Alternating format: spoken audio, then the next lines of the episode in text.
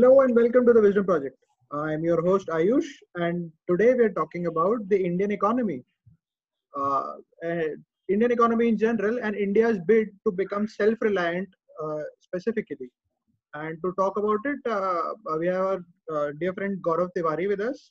So uh, I called Gaurav. Speci- Hello, Gaurav. So I called Gaurav specifically because Gaurav has a background in foreign trade and uh, when I read this news that uh, uh, India's Prime Minister, Mr. Narendra Modi, wants India to become uh, self-reliant, I thought all of his education will go for a toss. Uh, so I mean, what is the point of studying foreign trade if uh, if we do, we intend to not do any foreign trade? So I'm I'm kind of dumb that way. So I thought might as well get some knowledge from GT. so hello, welcome GT to the show and so our, our Prime Minister called it Atmanirbhar Bharat in Hindi, which roughly translates to uh, self-reliant India. So what does self-reliant uh, even mean? I mean, is there a country today in the world which is self-reliant? Okay. Yeah. Hi, Ayush. Uh, and then to the point that I have a background in foreign trade, it's just educational background. And then apart from that, even I have not done anything related to foreign trade. Uh, so I have moved into. I mean, uh, you're, uh, you're, you're ahead of the times, right? I mean, you knew back then that foreign trade is not that we we will have to get Atmanirbhar and all. Absolutely. Okay, so then coming to your question regarding uh, what uh, does Atmanirbhar mean and if yeah. any country is Atmanirbhar. So uh, I thought over it and I think as per me, Atmanirbhar can be of two types. One could be that when I am Atmanirbhar, it means that I have sufficient money to meet all my needs and uh, desires. So that could be one way of looking at it. So uh, from a point of view of a country uh, it could mean that uh, a country has sufficient resources to meet all its expenses and uh, it does not have to depend on debt uh, for meeting its expenses. So that country is in a way atmanirbhar uh, but then uh, I try to find if any country has a debt to GDP ratio of zero or a negative debt to GDP yeah. ratio, but uh, that is there is no country which doesn't have uh, debt. So basically, no country in this terms is Atmanirbhar. And then the uh, so second every, aspect so of basically every country is having some sort is having some sort of trade deficit with some other country. So every country is importing some items more than it's exporting those items but then there there may be cases where it's exporting some other items uh, more hmm. than importing them is, uh, is not exactly so no no no so uh, here what i meant is that uh, as a country we have enough resources to buy whatever we want to okay okay, uh, okay. be it from uh, the domestic market or from the outside world okay. so okay. i would i am not taking debt to meet my needs so if i am taking debt Right. So that is not related to trade. Atmanirbhar means this is non-trade aspect of Atmanirbhar. Okay. But if we look at the trade aspect, which is uh, in the media uh, right now, yes. so there as well, uh, if we have to see uh, whether any country is Atmanirbhar or not, uh, then some country, if they are not importing anything from any other country, then that mm-hmm. country would be Atmanirbhar. But then there right. is no such country. So uh, no okay. country can is Atmanirbhar, and I think shouldn't also aspire to become Atmanirbhar okay. Uh, for that matter. Okay. Okay. So uh, we saw two examples uh, of how we can define, let's say, Atmanirbhar. Okay. So I again thought over it whether uh, as an individual can someone become atmanirbhar then the clear answer is no uh, because Absolutely. anything that you can think of uh, let's say the specs that we i am wearing or the media which we are using yes. or as basic as a pencil the article that you once shared with me yes, yes. i pencil essay. So it very beautifully uh, explains that how one single person cannot even make anything as simple as a pencil. So an individual cannot be Atmanirbhar on, on its own. And looking at the other extreme, uh, let's say the globe or the world as a unit, is the world as a unit Atmanirbhar?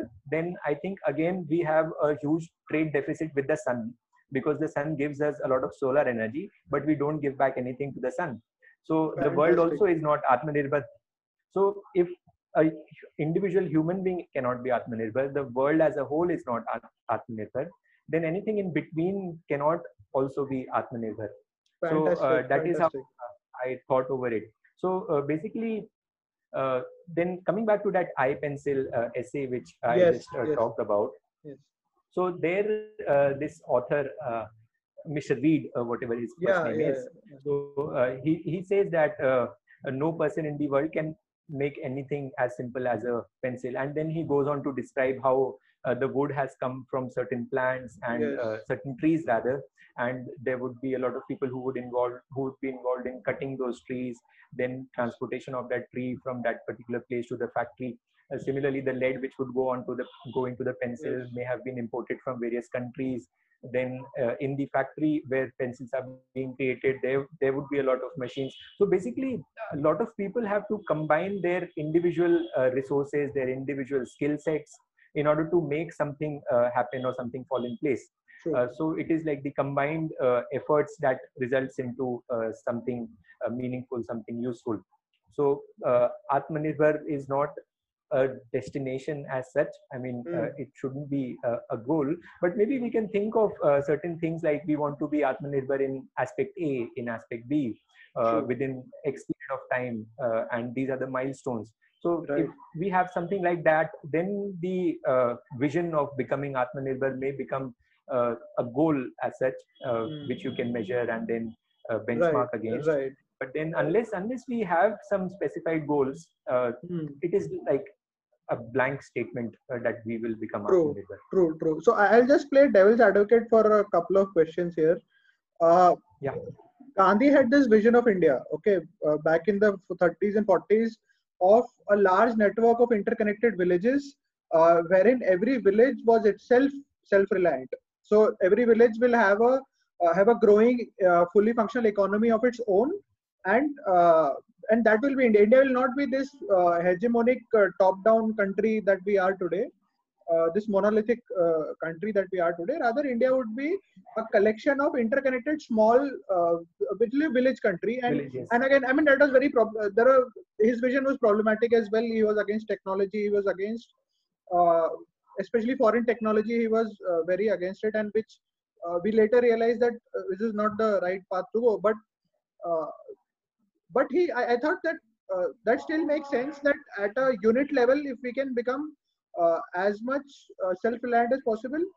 And uh, secondly related to this question is another question that before the world got so interconnected i mean thousand years ago every country was perhaps self-reliant right? When when uh, the west had not discovered uh, the east uh, maybe you know 1015 2000 years ago 3000 years ago there were civilizations mm-hmm. across the world which were very disconnected from each other there may have been travelers all always uh, but uh, they were not so dependent on each other.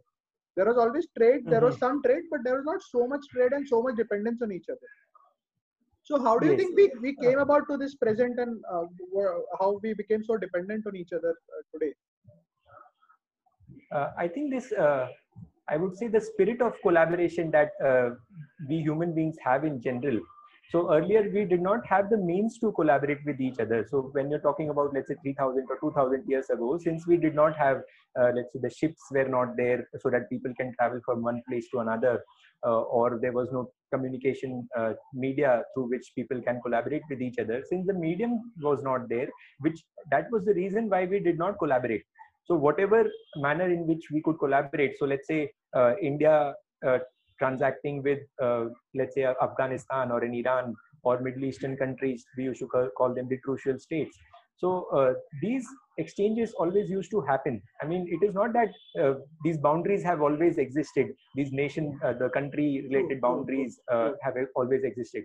So human beings uh, have been, let's say, mobile from one place to another, and trade has been happening since human beings have come into existence.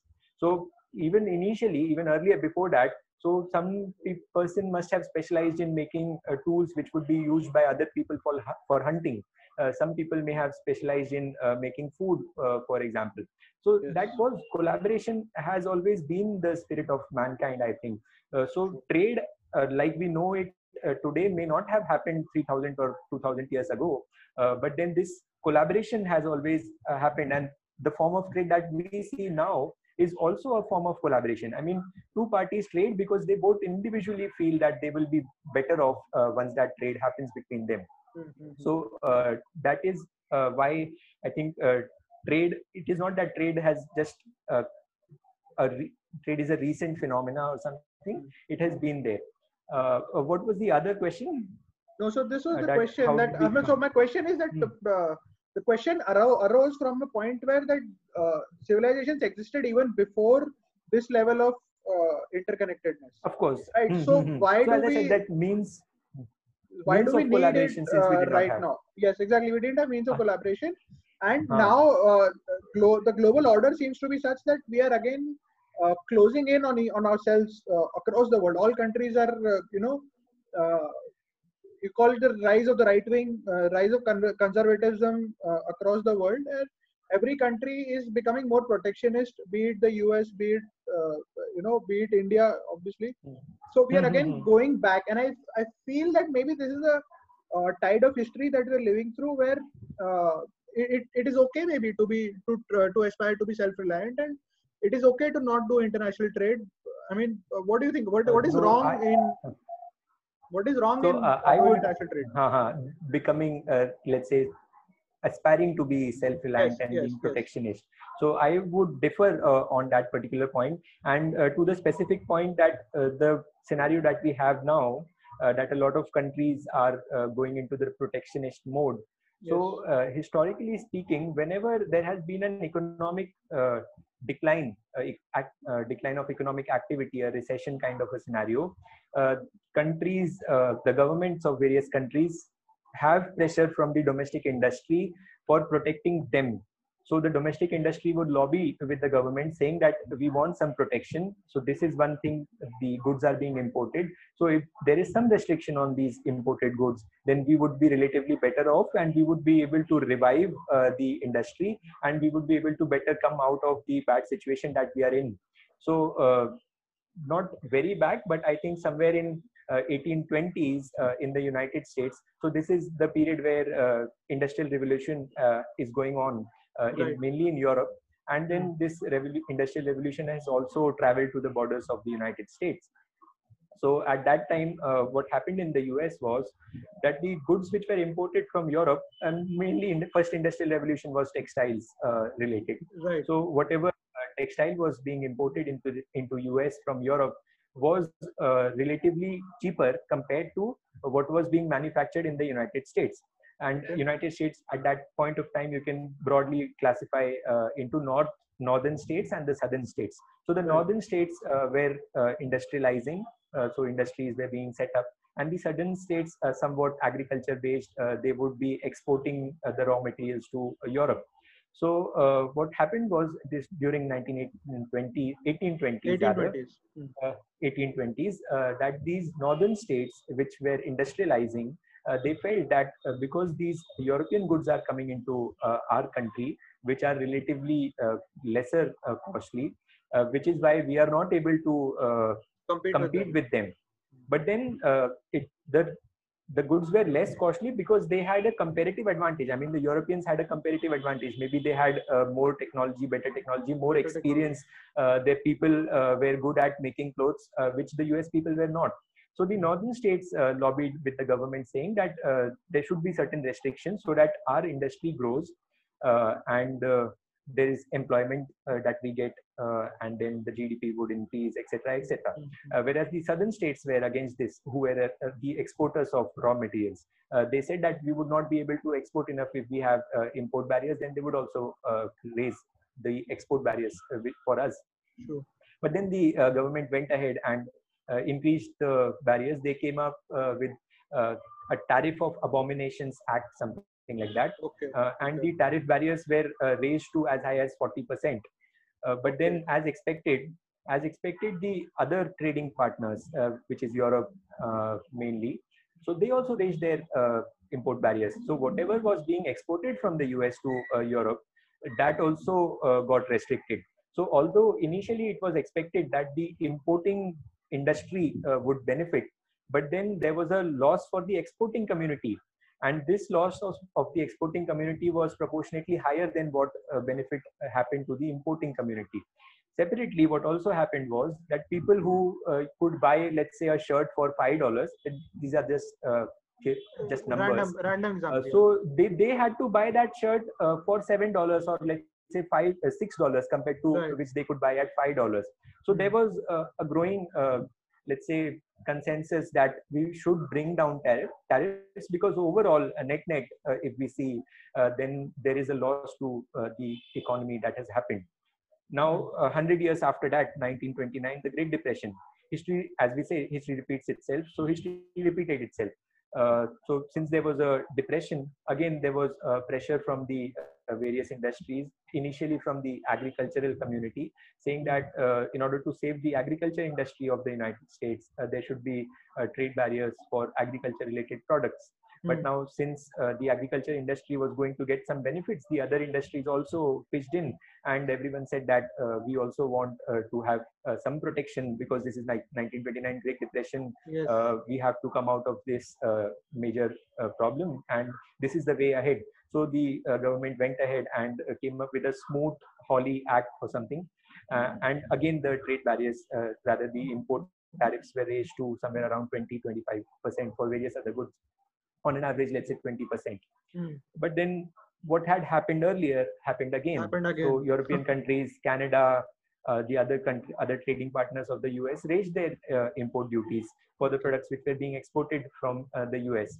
So uh, one example which I read was that uh, export of eggs from US to Canada fall by a whooping 19, more than 99 percentage. So Wow. whatever eggs were, were being exported, because Canada also raised import barriers for eggs which came from the US.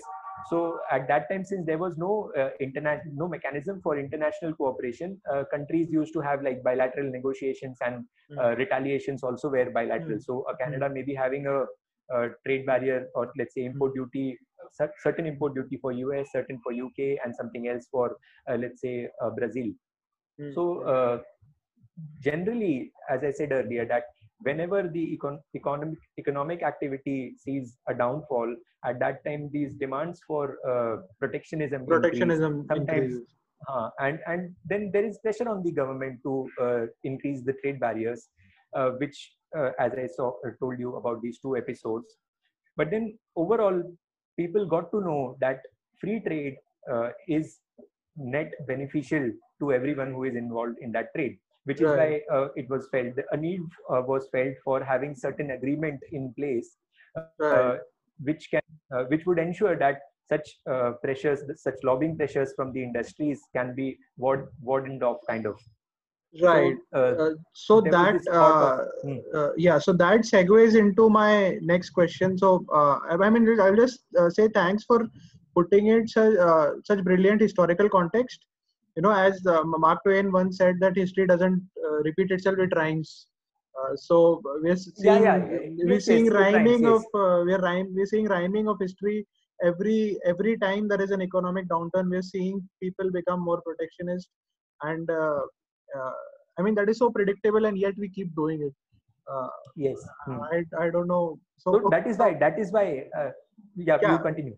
Yeah. So so no, so I just move on to my next question, which we are all you are almost arriving at, which is, uh, so uh, why? So there is an international body called the WTO, uh, World Yes. Trade. Organization, right? Which sort of, from what I read, it uh, manages trade between countries. Uh, it's like it comes under the UN, I think. Uh, I mean, so what is the WTO and why is it needed?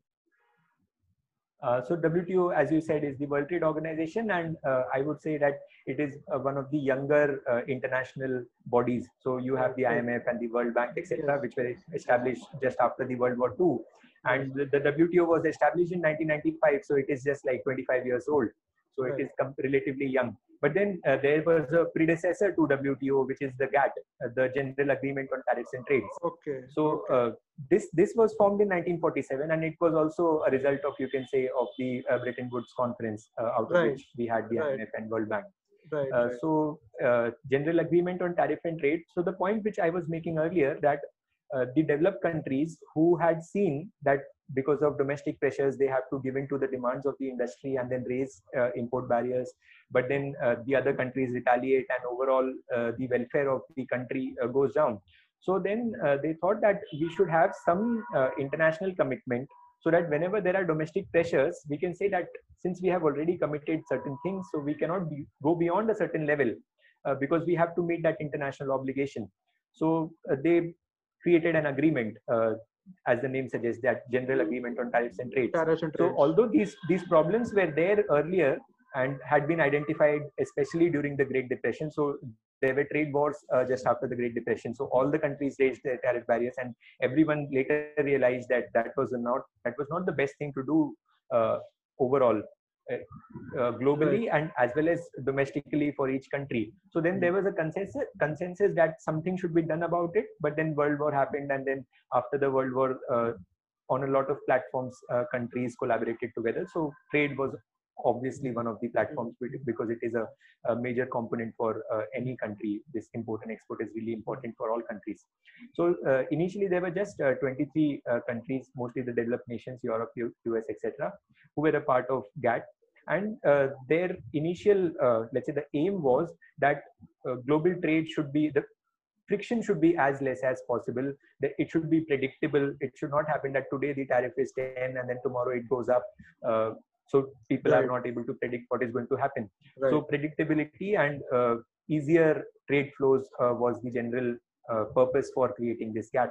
So right from 1947 to uh, right up to just before when WTO was created to 1994, Uh, almost like 50 years, the average uh, import duty has reduced from a high of 22% to 5% by 1994. So which is a huge achievement. I mean, uh, at a global level, some countries have collaborated together and they are working for the benefit of each other. Although the intent is that they are also getting benefited, but then they have collaborated and brought down that uh, import barrier, import restrictions, or other uh, import duty from 22 to 5 percent Hmm, uh, hmm. for most of the trade items. Uh, then uh, until 1994-95, this agreement was only for trade of goods. But then Mm. services had also come up. So trade in services also became a major uh, component of the Okay. international trade. Uh, Mhm. Then investment uh, from one country to another country also became important.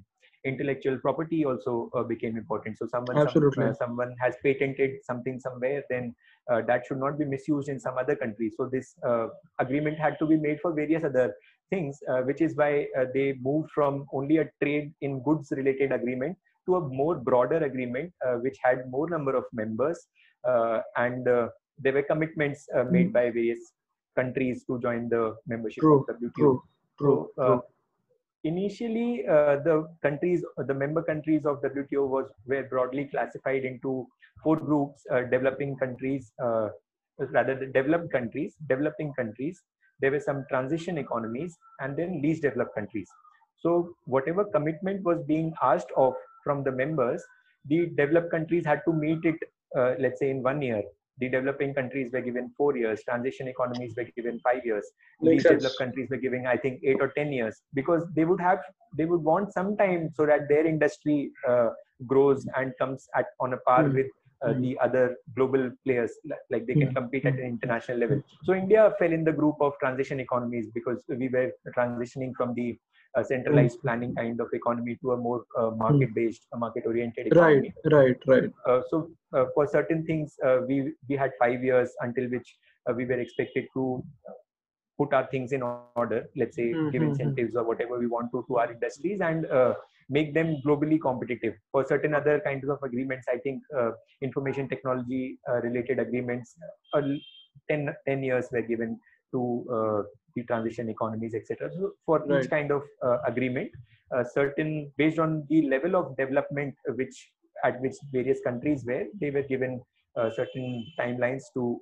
uh, reach a mark where they can open their uh, borders and make give market access to uh, the countries so Mhm. that was the mm, background uh, let's say of wto and now as well wto uh, has uh, these uh, conferences i think last one last major conference happened in uh, brazil where we had participated Hmm. uh, so coming back to uh, yeah. Yeah. so it's i mean it's fantastic that there is a body like this just just for this uh, i mean uh, yes yes the fact that you can come up with something and then make it effective because uh, you know getting so many different countries with uh, on board together uh, for a common cause uh, for for the betterment of themselves i mean making uh, people countries believe that uh, if you participate in these agreements it is better for you uh, yourself Mhm. uh, in the long term. I mean, and, and that is the promise of capitalism also that uh, all of us can get richer together, get wealthier together. It is Mhm. not like that if I get wealthy, then you will get poor. Uh, or, or Right. it is it is not but, a zero uh, sum game. It's a uh, it's a many uh, you know uh, win-win situation for all of one us. plus one makes 11 kind of Yeah, one win-win one, for all. uh, yeah uh, but then coming back to that point uh, regarding uh, all countries coming together uh, for each other's benefits etc uh, w uh, regarding the uh, let's say the achievement of wto or uh, effectiveness of wto there are a lot of questions raised uh, regarding the effectiveness of wto definitely, uh, which is why uh, a lot of countries uh, have regional agreements uh, as well. So you would have a free trade NATO. agreement with some country. Uh, Yeah, yes, yeah. yes. Uh, NATO is there, uh, and then India has a free trade agreement with, let's say, Vietnam or uh, ten other countries. So regional yes. agreements have also come in place, mainly because the WTO uh, consensus doesn't uh, happen really quickly because WTO is more of a consensus-based uh, organization. So when you have like true. 200 members, reaching at a consensus is difficult for anyone. Absolutely, if- even if 200 people were absolute good friends, even for them to reach a, a common uh, ground consensus about difficult. anything. So- yes, yes, yes. Yes, yes. So WTO has its own, uh, I mean, fair share of issues uh, rather, uh, but then overall uh, we are doing a good job. Yes, absolutely. So I just wanted to bring in WTO to highlight this point to to anyone listening and uh, watching us that uh, this is not uh, something uh, new or this is not something uh, that people have not uh, thought before. I mean, these protectionist ideas were there, and then we saw the problems that came with these ideas, and that's why we started being building such organizations that will help help countries trade with each other in a more fair manner. Uh, you know, so Hmm. uh, that is a uh, so that, that Yes, the, one- that is I want to talk about the WTO. Yes, uh, please. One one more point about uh, WTO. Actually, I was just uh, reading up uh, regarding this. So Mhm. this protectionism uh, from the Indian side is not now like it is not just happening in 20, 2019 it started somewhere in 2017 2018 budget 2020 announcement was GT. We are in the year of the coronavirus. This is 2020. if you are in Yes, yes, this is 2019, 2020. if, if this is across across time zones, then then awesome. Zoom Zoom is a time Uh, no, machine. no, no.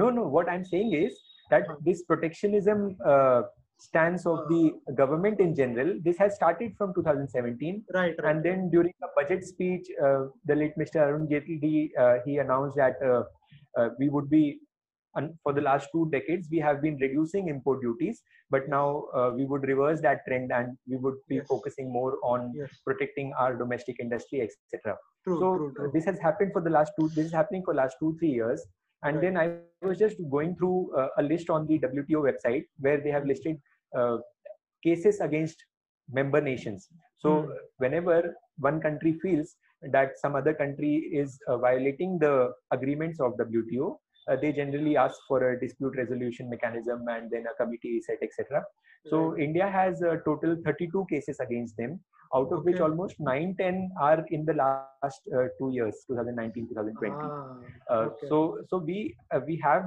started moving into that direction. The world has of course taken notice a lot of uh, at least two or three cases are uh, from the united states. One is from brazil Guan- uh, guatemala like small countries yes. uh, australia. So a lot of countries are already uh, questioning our policies in the global front. And a few of these, these cases have also reached a conclusion uh, where uh, it was found that India has actually uh, violated the agreements, and then uh, still India went ahead and uh, questioned these in the appellate tribu- appellate uh, body of the WTO, and some of the uh, cases have been cleared by the appellate body as well, saying that uh, this is wrong. Uh, you shouldn't be doing this. Things you can do with a 56 inch domestically- chest. Uh, domestically, we are uh, we are saying and doing things, but then at, on the international forum, uh, it is being noticed, it is being questioned, and it there will be pressure to reverse this. Uh, we would not be able to uh, reach a long way in this particular. Yeah, I don't. I don't think. I think we have a 56 inch chest, and uh, we can do anything that we want in the world with it. So No, no, it's not. It's not like that. I know. I know. Just and joking. actually, uh, yes. uh, we have not uh, made any case against China. I mean, we although we keep saying that uh, China is yes, doing X yes, and yes, mainly yes, also because China became a member of the WTO only recently. Uh, Okay. But then uh, even after China became a member, we have not put up any case against China in the WTO. There was one case related to Bangladesh in which China was also involved, but Mhm. then domestically we may be no saying direct, that China is doing X no direct cases. Yeah, no direct uh, cases. have been made uh, by us Right. against China, but opposite it is true. I mean, China, China has has made cases uh, against us. Against us. Wow. Not China, but Taiwan, uh, Taiwan, and some uh, places Okay. have made cases against us. So okay. the domestic picture and the international picture uh, don't go together. I mean, they both are not in sync. So two two two learnings from this uh, that I see. One is that this trend is not uh, a COVID trend. This is not uh, because of the coronavirus. This has been going on for a couple of years. And uh, secondly, that uh, we are not, uh, you know, utilizing the WTO the way we should be utilizing, or, or uh, that story that we're telling to our domestic uh, audience is very different from the story that we're telling uh, uh, internationally, which is very problem- problematic in itself. And uh, okay, moving on. So since you brought up China, uh, I think the recent wave of self-reliance and Atmanirbhar Bharat that is coming up is because of uh, China and uh, you know there are border tensions uh, with China the, and India. Uh, there are there is the virus, of course, that ev- everyone accuses China of uh, bringing into the world, and uh, so uh, what we have what what I want to admit right now is that I feel we have a trade deficit with China, but I'm okay with it. So the things that China makes for us, I don't think we can make it ourselves. Okay, I may be biased. I may I don't know. I mean, the kind of manufacturing powerhouse that China has become uh, over the last 20, 30 years uh, is is is amazing. It should be applauded, and it should be. Uh, I don't think that we need to, uh, you know, compete China on its forte. I mean, this is one thing that China has solved for the world. It is it is the factory of the world. Uh, we should focus. What this is my opinion. We should focus on what we are good at and solve that for the world. You know, become that. Uh, you know, uh, that place uh, in the world that only India can do this. And suddenly, if something happens to India, then the whole global economy will destabilize because of this. Uh, rather than uh, going out and banning Chinese products, I think if they're doing it for cheap, bring let, let it come in. Okay, we buy the stuff for cheap and we make something else, something better with it uh, within our country that no other country can make, perhaps. I mean, uh, so what is? Uh, I think trade deficits is not a problem. I once heard somewhere someone say that uh, there's a house help that comes to my house, uh, you know, to uh, do the uh, do the dishes or uh, you know Yes, wash yes, my yes. clothes. Hmm. And uh, I have a trade deficit with that house help because I pay pay a salary to her, and uh, I don't think I can ever uh, reverse that trade deficit with her, and that's not a problem to me. I mean, that's a good thing because she, she I'm grateful to her because she does this for me. I'm able to focus on something else. Uh, right. Right, I don't think there's anything Hmm. wrong in having a trade deficit with a particular country, as long as uh, you know you're you're focusing on yourself. I mean, what is what do you think? So uh, on this point, I agree with you. The example that you gave that a maid comes to, let's say, do your dishes. So she is giving her services and you are giving some uh, rupees to her. Right. So net net, you have a trade deficit with, with her because you are importing her service. Uh, and I would say that you can look at it from a different perspective. You can also say that uh, I am able to afford this particular thing uh, because I am at a certain stage and Yes. uh, I am able to get my things done from someone else and I can pay for Yes. it. So let's say when uh, when we uh, look at India as a whole, since we are net importers of uh, goods and services, we have a trade deficit. Overall trade deficit. Yes, that that, all, that can also be seen as that uh, we have enough resources to make the world work for ourselves. it is like the world is our maid. True. I mean, it is just a way of looking at things. Uh, Right, nothing is right, good or bad. Even if right. if we would have had, uh, I mean, more exports compared to our imports, there Yes. would be certain aspects which would be good about it.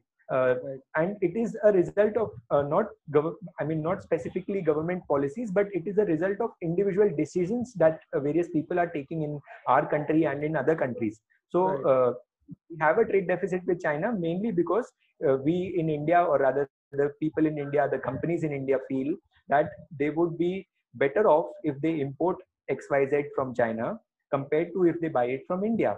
So it, it is their personal decision. It is an economical decision uh, in, in, which we are trying to uh, add some emotional aspect and trying to divert that particular thing uh, yes. and say that uh, we should rather uh, purchase only Indian products. So of course, um, it is good to purchase Indian products, but then if the same quality product is coming at a same price, only then I would go ahead and uh, purchase an Indian product. But if the price differential is such that I am not getting enough value for money and also not feeling happy enough uh, for spending an extra amount on it, then I would not do that.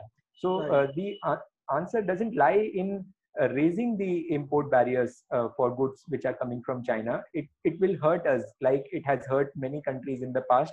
It has also hurt India uh, before liberalization. So mm. right from 1970s, 1980s, that was a time when uh, we used to uh, restrict a lot of imports into India and there was a license Raj kind of thing. Uh, so if we look at that period compared to what we have now, we are far better off in terms of the uh, facilities that we have. So let's say. I've heard about it that uh, even for getting something as basic as a telephone or a scooter, you have to wait for two three years. So BSNL BSNL had a five year waiting time. BSNL had a five year waiting. No, not so, BSNL, the government uh, telecom company which uh, which was there for landline phone. Whoever was the company, so years, that is yes. Hmm, the broad point is that uh, yes. if we close ourselves to the world, we would only be able to do whatever we internally can so if someone can do it in a better manner we would not be able to reap any benefits out of that so uh, coming back so, to that point that yeah. trade, trade, deficit is not bad yeah right so th- there are many uh, small countries which i see you know countries like uh, maldives or singapore or dubai you know uae uh, which are not uh, resource rich as we are but because they've made tourism their their thing uh, that mm. they're uh, they don't so they'll have a trade deficit with a lot of countries where they'll be importing a lot of stuff from outside but they'll not have an overall fiscal deficit they will stay they, they will not have a current account deficit. Maybe uh, basically they are very rich countries uh, even though they have trade deficits. Uh, if right, does that right. make does that make so sense? I mean, per capita. yeah so net per, they are rich countries they have per capita income is high and yes, but still yes. Uh, they have some trade deficit. They are net importers. Yes, yes. Uh, of course i agree agree with that. So as i said earlier that trade deficit in itself is not a problem at all so overall and as you've said that we should focus on what we are good at so these countries uh, have over a period of time and not only because of government interventions but also because the government let their people let their companies uh, do hmm. whatever they wanted to in a free manner uh, maybe because the environment was such the let's say the tax system or the labor laws uh, were such that companies did not feel uh, that there was these were restrictions and they did whatever they felt was uh, best to do. Uh, they went into the international markets and uh, tried to compete with other uh, players, for example. So, of course, the role of government is important, but then it, what matters is at the end of the day, what are the individual people and companies doing regarding this particular thing? So, unless government comes up with some creating some environment uh, which incentivizes people to create goods or let's say one hmm. example that you gave uh, that singapore etc has is of mm. tourism so india doesn't have any dearth of places where uh, we can invite tourists absolutely so, uh, china chinese uh, tourists are one of the main i mean china is one of the biggest outward market for tourism i mean chinese people go across the world uh, yes, and travel yes, but yes, yes. very few come to india whereas we are so close to them uh, we are not able to i mean this could be one way of increasing our trade uh, reducing our trade deficit with china i mean we can import export service to them chinese people coming right. to india right. we can export tourism so to them one way of yes. it we can export yes. tourism to them yes. yes. so that could be one way of looking at it but then uh, it is not always that government would not, not be able to think this uh, if we do that that the government should uh, uh, decide which sectors to work on etc that we go back to the planning era no, no, no. We don't focus, want to go there. Uh, the, the focus, the focus rather should be that uh, we have to liberalize the uh, labor laws. From whatever I have read, there was one uh, committee, high-level committee uh, for making some recommendations related to import and export to the government. It submitted its report in uh, late 2019 and uh, the recommendations are of this particular nature that uh, the labor laws uh, should be loosened up a little and then the cost of uh, funds for various companies should reduce. So now cost of funds is uh, higher for the companies mainly because government is also in the same market uh, government is also borrowing money. So whatever extra surplus capital people have most of it is going to the government. So which is why the other industry players will get it at a higher cost. So uh, government should maybe move outside the country for, for raising capital, etc., which would uh, in result, reduce the cost of capital for domestic uh, economies. So those are a few uh, recommendations that right, this committee right, has. Right. Uh, I think. I have diverted into some other direction. no, no, it's, it's, it's, no, no. A, you completely properly answered the question. Even I forgot what was the question. Anyways, it doesn't really matter. Hmm. Uh, right. So no. So uh, brilliantly put. And I'll just uh, move on a bit, and uh, I'll ask you a couple of questions. Uh, Diwali is coming. Okay, Diwali and Dashera is coming, and every year we have this hue and cry of you know the small idols that you buy or the decorative items that you buy. they should not be from China. You should buy Indian. You know, be Indian, buy Indian. I think this year it is going to be a lot more height, heightened up uh, because of the whole nationalistic agenda uh, that you're living through you think the demand the festival demand that we ha- that we are going to have right now does india have the manufacturing capacity of meeting that demand? Can we actually manufacture all of it ourselves in house uh, or, or i think as uh, we are going to import a lot of stuff from china anyways. I don't think we have that kind of capacity. I mean, what do you think? Mm, I think, see, uh, to the question whether we can do do that, if we forget about everything else and just focus on doing this, of course, we would be able to do this. But then that is not the point. Do, do uh, everything, yeah, that is not a point. Right. Uh, yes. Uh, so would it be i mean uh, would it be prudent to do this uh, would it be prudent, prudent to, to, do, this to do it right now uh, yes and also uh, let's say even if we do whatever it takes uh, i mean give incentives etc to uh, a lot of companies a lot of people will we be able to do this first of all the the example that you gave that diwali example it is very close it is like hmm. just two months from yeah, now yeah, true, true. so and for these things to happen you need let's say a a setup where you have a network of uh, various companies so let's say uh, in diwali you have this uh, lighting which you which we put outside our houses so you have a metallic wire then you will have a plastic wire over it uh, you will have some led bulbs you may have a battery you may have a chip in that uh, button kind of thing that we have uh, because we want to we want to ensure that it keeps changing modes those lights are called chinese lights by the way so these Chinese lights when we uh, put outside our uh, houses. So there are a lot of components which go into simple right. things like right. these Chinese right. lights. So uh, when you have to manufacture something like this, you would have to have a lot of different kinds of companies which are close together uh, with each other, which are connected with each other, uh, uh, and they are working in a manner so that the net output which comes out of it is this particular light and at the cost at which uh, china is making them. So for that thing to happen china would have invested for multiple decades to reach that particular point uh, we will have to invest uh, a lot of time and a lot of resources into uh, our industry for reaching such a point. It uh, not that uh, we don't have uh, international competitiveness or these kind of clusters etc are not there in india. We of course have let's say the uh, two-wheeler manufacturing automobile manufacturing car manufacturing and textile manufacturing for that matter and also a lot of other products. So we have these cluster kind of Uh, mechanisms where a lot of small smes uh, are in a geographically uh, close area and they are collaborating with each other in order to ensure that they come out with something uh, which is let's say uh, which can be exported so the automobile right. industry of india is the biggest automobile industry absolutely, in the world absolutely. so our three three companies which we have uh, hero honda and bajaj, bajaj and tvs these are like, uh, uh, yes so two wheeler exports india is number one in two wheeler exports we export yes. Uh, to africa we export to latin america yes.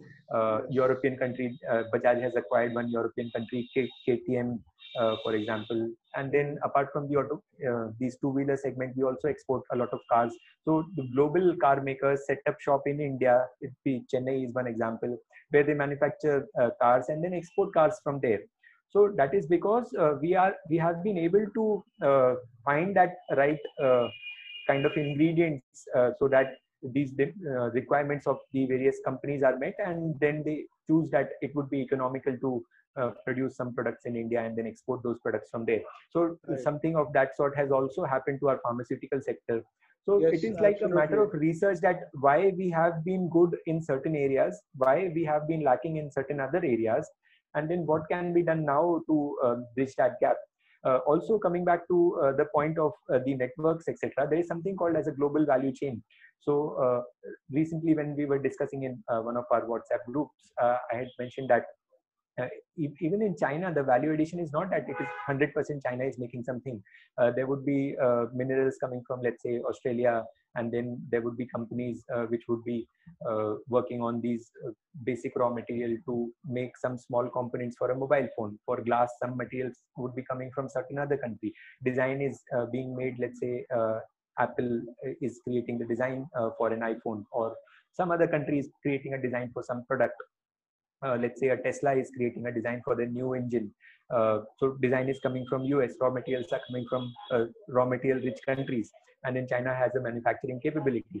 So all countries are doing some value addition, and uh, the result is coming out of i mean because they are because china is manufacturing uh, these products the product is coming out of china it is not that 100% of that product has been made in china which is why we also have a concept concept of uh, trade in value added so TIVA is the uh, word. Okay. So trade in value added is, is a measure in which uh, we should measure whether uh, which country has a deficit or a uh, excess of trade with some other country. So this is a very crude measure where we say that we import uh, 10 billion from US and export uh, 10 billion to US. So we are net net on the same page.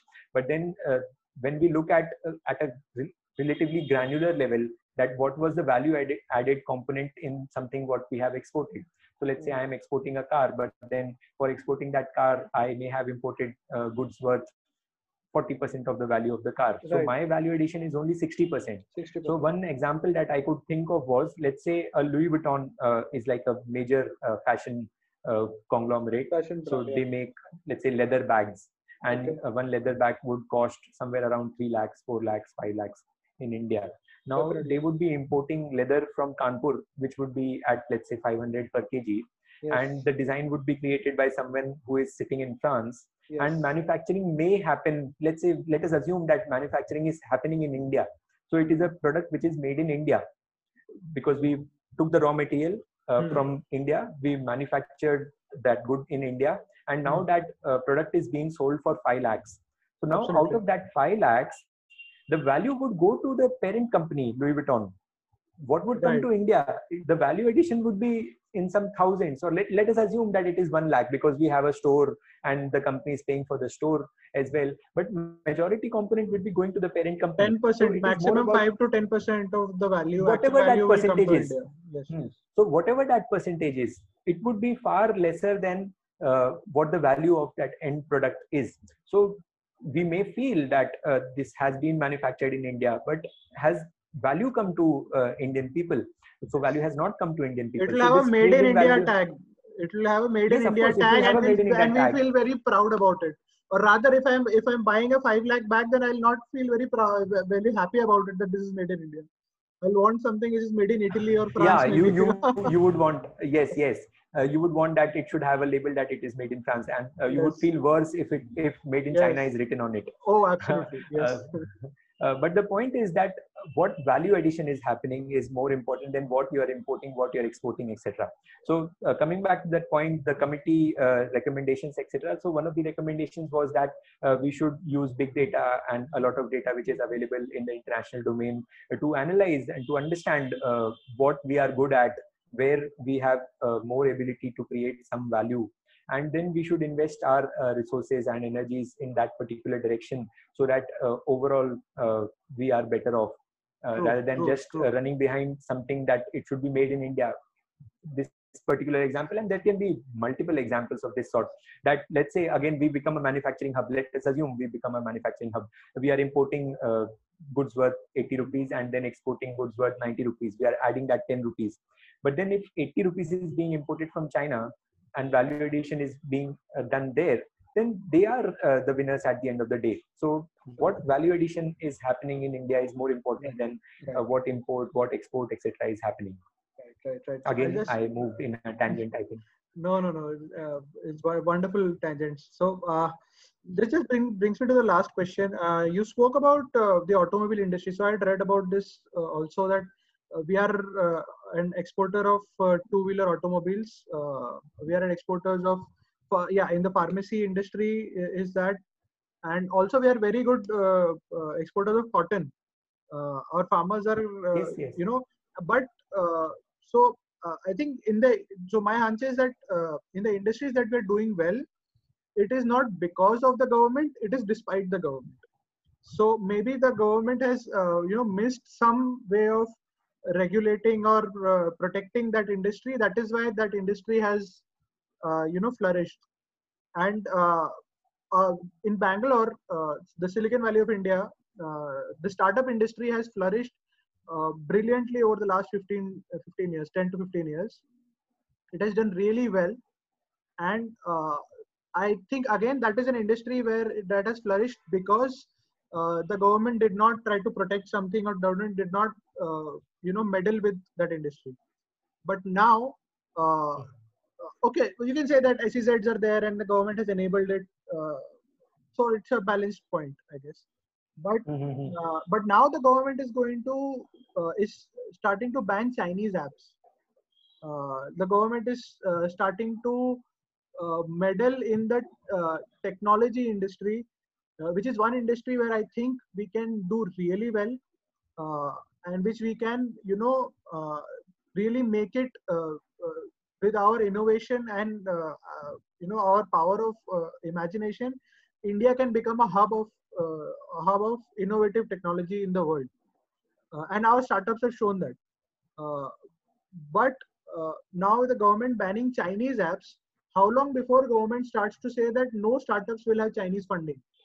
Because almost every startup, uh, every second startup in India will have some Chinese funding, some company, uh, Tencent, uh, or you know some some big company, you know, investing in Indian startups. Mm.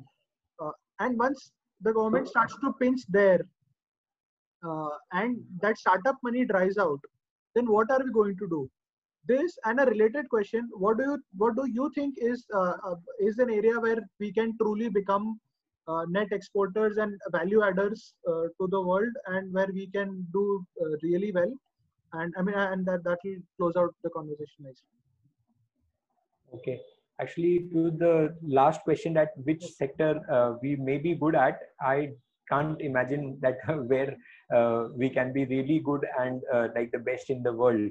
Uh, because uh, these are i would say these are things which evolve organically. Uh, i was reading somewhere that let's say 3 4 years prior to, to let's say we are in 2015 would anyone have imagined that there would be a huge set of jobs which would come in the home delivery industry. So there would be delivery boys. Uh, then this would be the need of the economy that you should know how to ride a bike and uh, you should know how to keep various hundreds of products uh, along with you and then just deliver at that right place. So you cannot uh, imagine the future uh, that what kinds of jobs uh, are going to come and what but is exactly what are we good at? And of I mean, course, what are we good hmm. at so china said that they don't care about uh, uh, human rights and they will uh, they have a lot of population and they will use that population to manufacture a lot of stuff and let's hmm. in a crude way that's what china said 30 years ago and th- now we see where they are right so what hmm. what is our uh, benefit our advantage so right now one one topic that we discussed was uh, tourism so i think tourism is again uh, a people centric industry i mean you need a lot of uh, people in the tourism industry. So that could be uh, one place uh, where we can have a, a huge benefit over a lot of other countries because we have really historically important places as well in India which may not have been kept uh, well uh, maintenance etc may not have happened but then if we invest in this particular direction for tourism which is also being done by the government to an extent but then uh, these are things where you have to consistently uh, keep uh, a focus on uh, in order to ensure that we do well in that particular industry and uh, what was your earlier question? Whether uh, earlier question was uh, what happens to that government start, meddling into some things into uh-huh, startups? yes, yes. Yeah, so, into the start, yes. startup funding. To, to, to an yes, so to an extent, this has al- already been done. Uh, because when uh, the government had said that uh, any FDI that comes from China will have to be will have to go through the government approval route. So that has already happened. but then the big players like Paytm, etc., who have a lot of Chinese funding, uh, they would have retaliated uh, against this particular measure and then uh, it in a way the intensity of this anti-chinese investment has slowly come down. And of course that since as you said that there are a lot of companies uh, which get invested which get capital from chinese companies. So if government does anything like that then there would be retaliation from this industry uh, that this should not happen and this is now how we should do it. And of course and these are things that if you ban Chinese investment, Chinese investment can come as some other investment into your company. A Chinese yes. company can invest into a Singapore company and then Singapore yes. into Maldives and then Maldives yes. into X into Y. And then those funds can come in into your company. So this investment thing, it will not stop funding. I mean, coming to your concern that what will happen to our ah. startup, nothing will happen to our startup. China will ensure that your startup gets money if they if they are uh, able enough uh, to get those funds uh, coming to that other question that we may technologically be uh, a superpower kind of uh, yes. thing uh, i have my doubts uh, because uh, in the software industry we had a huge leap i mean for almost two decades more than two decades our software industry has been customizing products for a lot of customers across yes. the globe yes. but then if we see overall as a software industry the kind of work that the Indian companies do that is not, as you would know, that it is not product based. Absolutely. And absolutely. Uh, it is more like the more number of people you put into it, the out, equivalent output output you will get. Yes. So uh, it is not like a Microsoft or an uh, or an Amazon Web Services kind of uh, an organization yes. or a Google or a Facebook. So uh, we have not had seen that kind of technological innovation, at least in the software domain. Uh, Again, I think and that, also the apps, etc yes i mean i mean huh, so that, that may be a lot because of the environment uh, uh, and the free free trade and free business ease of doing business that we uh, you know that is another problem. Uh, that no, may be because think, of that. no one, i don't know. I mean uh, but see, today no, what i see has, uh, so no one has restricted anyone from creating a Facebook or from creating a Google. Of course, you need a Silicon Valley kind of atmosphere where you get you get a huge investment. Yes. So that investment kind of opportunities are coming into India. Uh, in you Bangalore. need that freedom uh, so to fail. See, I think the best part yes, about, yes, about Silicon Valley is that they have that freedom to fail, fail fast, recover, and hmm. move on. I mean, that whole iterative uh, development, uh, the the agile agile methodology in software development that we use uh, is mm. practically used in business in Silicon Valley, and and it's okay if you fail. You you get a, get a lot of funding and your startup fails. It's okay. You you can give up and join another startup, or you can start another startup, and it won't matter. Yes, but in yes. but in India, if somebody drops out of college, uh, starts a business, and then that business fails, uh, you know, he's, he's done for life, boss. I mean, so that mm-hmm. is a major difference, I guess, and that that dif- that difference is uh, reducing uh, over time uh, yes. Yes yes. So that gap this kind of gap is slowly shrinking.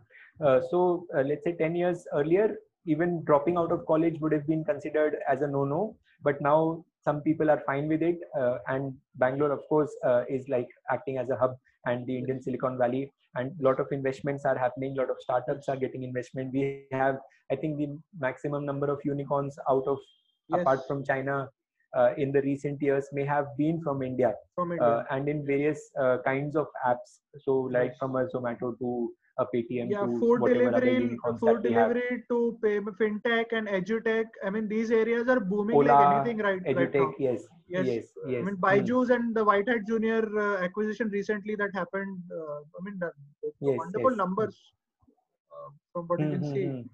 Yes, so of course that is one green shoot, and of course we can have a uh, advantage, uh, relative advantage in this particular sector going forward. But then only uh, future will tell whether we are able to reap the benefits uh, of those advantage absolutely, to our advantage. Absolutely, and and one one lesson that we can learn from Silicon Valley and from Bangalore's uh, tech scene, the startup scene, is that nobody is self-reliant. Nobody wishes to be self-reliant.